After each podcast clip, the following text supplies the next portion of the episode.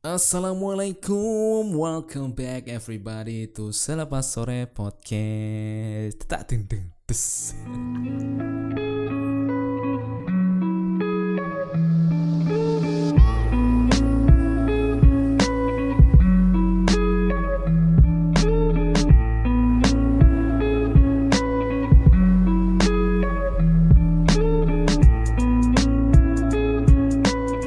Semenjak podcast ini berubah nama, saya belum menyiapkan openingnya teman-teman ya. Jadi saya hanya menaruh backsound backsound random yang bisa ya paling tidak podcast ini terdengar sedikit profesional ya, walaupun jauh dari kata profesional.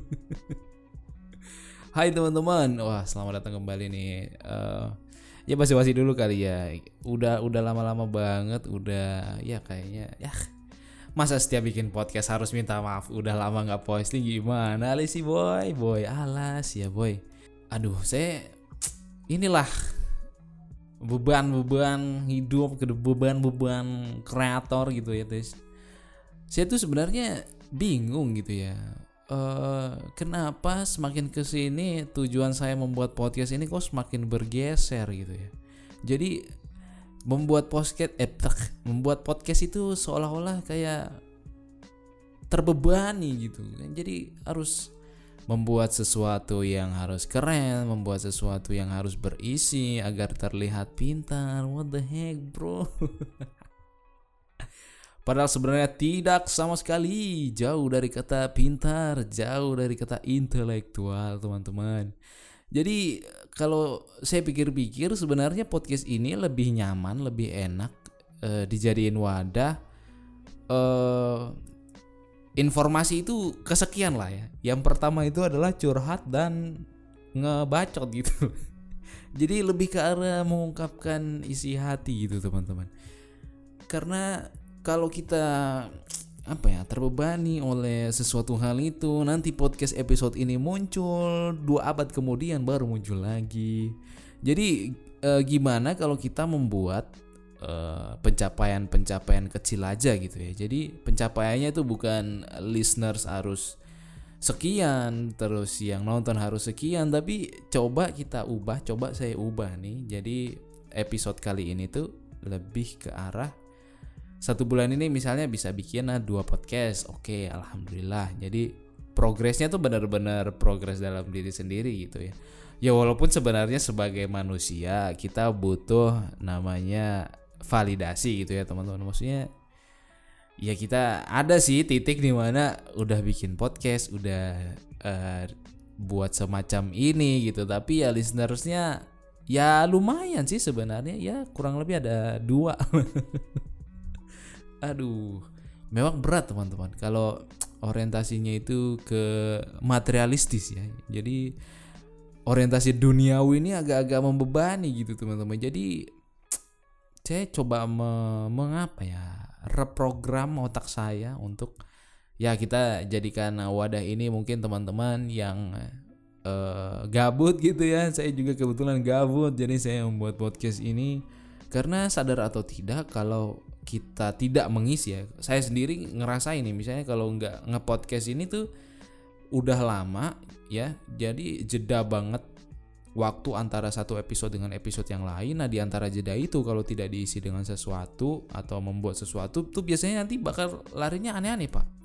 Jadi akhir-akhir ini nih eh, saya sering banget main mobile aja walaupun eh, dari dulu ya tapi ada fase di mana saya tuh nggak nggak main sama sekali gitu. Tapi karena eh, rutinitas eh, pekerjaan yang eh, lumayan banyak kemudian eh, pulang udah lelah ditambah lagi harus ngurusin hewan peliharaan yang jumlahnya lumayan.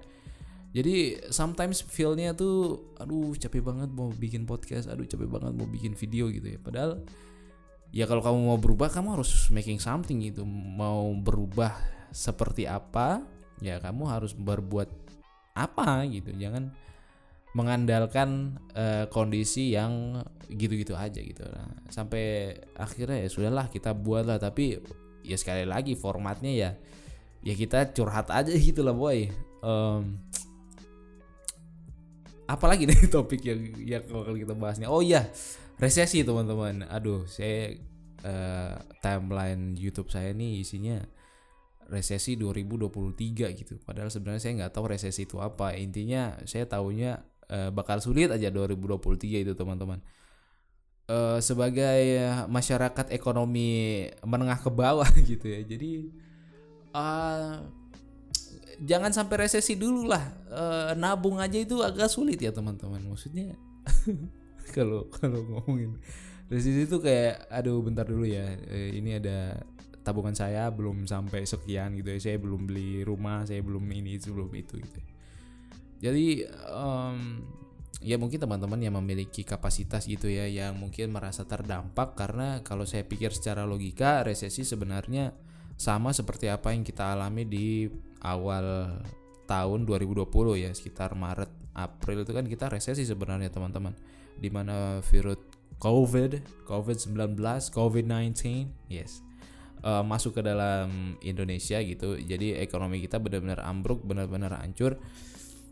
Kurang lebih rasanya kayak gitu teman-teman. Uh, cuma kalau resesi tahun ini, kalau saya baca-baca dan saya dengar-dengar ya teman-teman, itu penyebabnya yang pertama adalah uh, perang uh, antara Rusia dan Ukraina gitu ya. Jadi uh, ada perang ekonomi juga di antara negara tersebut. Negara tersebut tuh katanya masuk ke musim dingin. Salah satu negara membutuhkan gas. Salah satunya adalah produsen eh produsen pro, iya benar produsen gas terbesar. Nah dia stop stoknya. Akhirnya ekonomi global uh, naik, suku bunga naik apa segala macam gitu ya. Saya nggak mengerti-ngerti banget tapi intinya begitu lah ya teman-teman.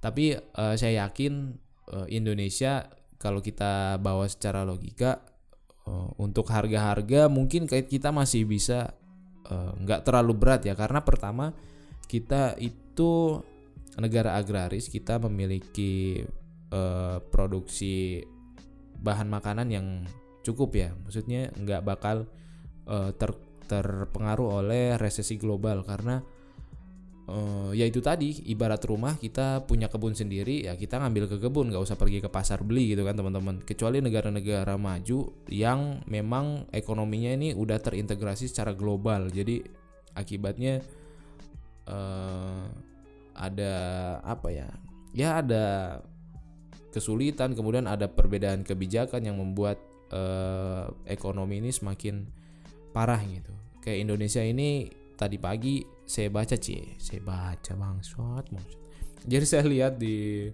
di mana saya lupa. Jadi in, Indonesia rupiah itu udah sampai menyentuh 15.600 pak.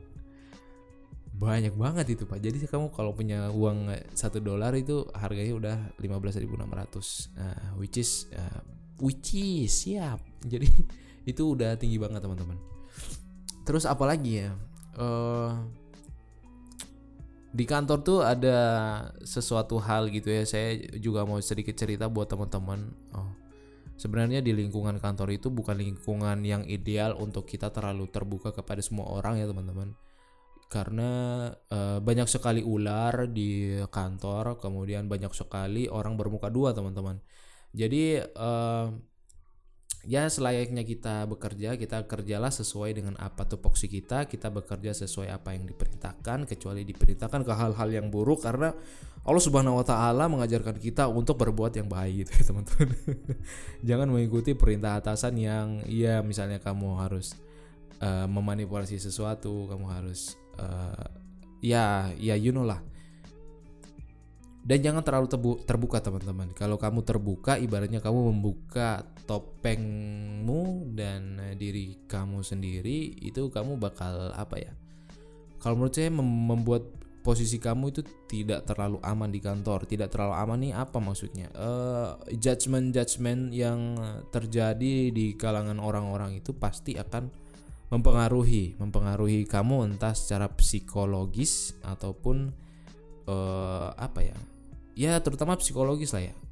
Jadi kalau boleh saya sarankan teman-teman uh, bila mendapatkan sesuatu ya syukur alhamdulillah bila tidak mendapatkan sesuatu uh, ya sudah nggak usah gitu ya. Terus kita kalau bekerja nih teman-teman nggak usah berorientasi dengan uang-uang yang berada di luar jangkauan kita gitu ya. Misalnya kita bekerja kan ini orientasi utama adalah nyari duit nih ya nyari duit gaji kalaupun ada rezeki-rezeki yang berada di luar gaji kita ya kita nggak usah terlalu berekspektasi terlalu besar karena uh, sometimes uh, membuat kita itu terbebani uh, membuat kita berharap sama orang lain pun membuat kita terbebani dan membuat kita kecewa gitu teman-teman. Jadi uh, pekerjaan yang didasari oleh keinginan luhur sehingga mencapai kehidupan yang bebas gitu set Indonesia merdeka bos ngomong apa sih? Jadi uh, intinya kerja udah udah kerja aja gitu. Sesuai dengan tupoksi uh, kalau misalnya kamu nggak dapat uang untuk uh, lembur gitu ya ya udahlah itu bagian dari pekerjaan. Jadi ada memang suat sebuah sebuah peristiwa sebuah kejadian yang membuat kita tuh kok gini ya? Kok orang-orang kantor tuh gini nana? Ah, itu adalah sebuah informasi yang kamu simpan aja. Lebih baik kamu simpan aja, kamu sambil mempelajari orang-orangnya. Nah, kemudian kamu bermain tuh di dalamnya. Bermain ini dalam artian uh, kamu coba tunjukkan uh, apa yang ingin kamu bangun, image diri kamu ke orang-orang ini gitu. Kalau misalnya kamu dekat dengan orang yang pemarah, ya kita membangun image kalau kita orangnya tenang, kita orangnya tidak gerasa-gerusu dan juga tidak emosian gitu ya. Kalau misalnya orang tersebut tahu kita ini sebenarnya emosian, nah itu bakal mengganggu tuh proses dalam bekerja gitu teman-teman. Terus kalau kita misalnya mendekati orang yang bermuka dua terus atau yang munafik gitu yang yang sangat-sangat menjengkelkan ya. Jadi kita ngomong apa di depan dia, dia setuju sama kita, eh besoknya dia ngomong orang lain berbeda itu kan bangsul gitu ya. Jadi ah, orang-orang ini itu justru sangat-sangat berbahaya. Sangat-sangat berbahaya kenapa ya? Itu tadi dia akan memutarbalikan fakta. Apa yang harus kita lakukan?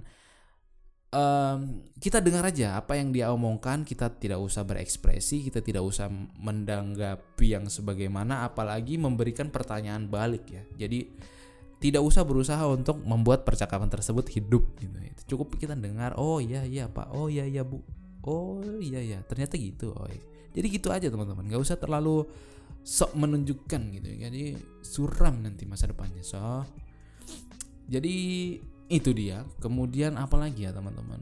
Um, oh iya jadi ada lagi um, kita tuh sebenarnya terhadap masalah itu harusnya kita berusaha untuk menyelesaikan gitu ya. Kita misalnya masalahnya A ya kita fokus ke A gitu. Jangan kita punya masalah A, kita jalan ke B untuk mengatasi masalah A. Itu kan birokrasinya panjang, Pak. Jadi kita langsung aja gitu. Kita jangan kalah sama orang yang bermasalah gitu. Maksudnya kita pengen sesuatu itu berubah, apalagi ini adalah otoritas kita, ya jangan takut gitu. Namanya pemimpin kan harus bersinggungan dengan namanya masalah, harus bersinggungan dengan mengontrol orang dan lain sebagainya gitu ya teman-teman.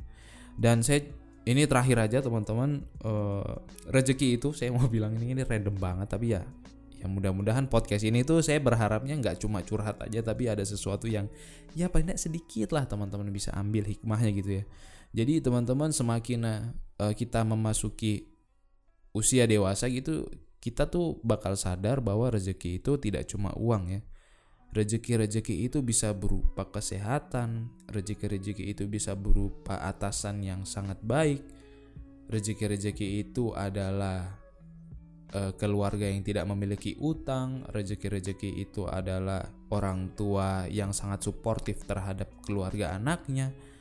Rezeki-rezeki itu adalah adik-adik yang mendengarkan kakaknya ketika dikasih tahu, kemudian banyak sekali rejeki-rejeki yang sebenarnya harus kita syukuri tanpa harus melihat semua itu dari uang atau secara materi itu teman-teman. Oke um, kita tutup saja. Sampai ketemu di podcast selepas sore berikutnya. Terima kasih sudah mendengar sejauh ini teman-teman. Sekali lagi um, jaga kesehatan teman-teman. Resesi udah mulai datang ya kita siapkan dirilah sesuai dengan kemampuan kita. Kita tidak usah memaksakan diri harus ngumpulin duit 10 juta 20 juta harus uh, investasi ke sana kemari. Ya udahlah nggak usah. Gitu, gitu. Kita kita pokoknya kita nyamannya gimana yang penting ada persiapan dah. Gitu ya. Oke teman-teman take off position. Wassalamualaikum warahmatullahi wabarakatuh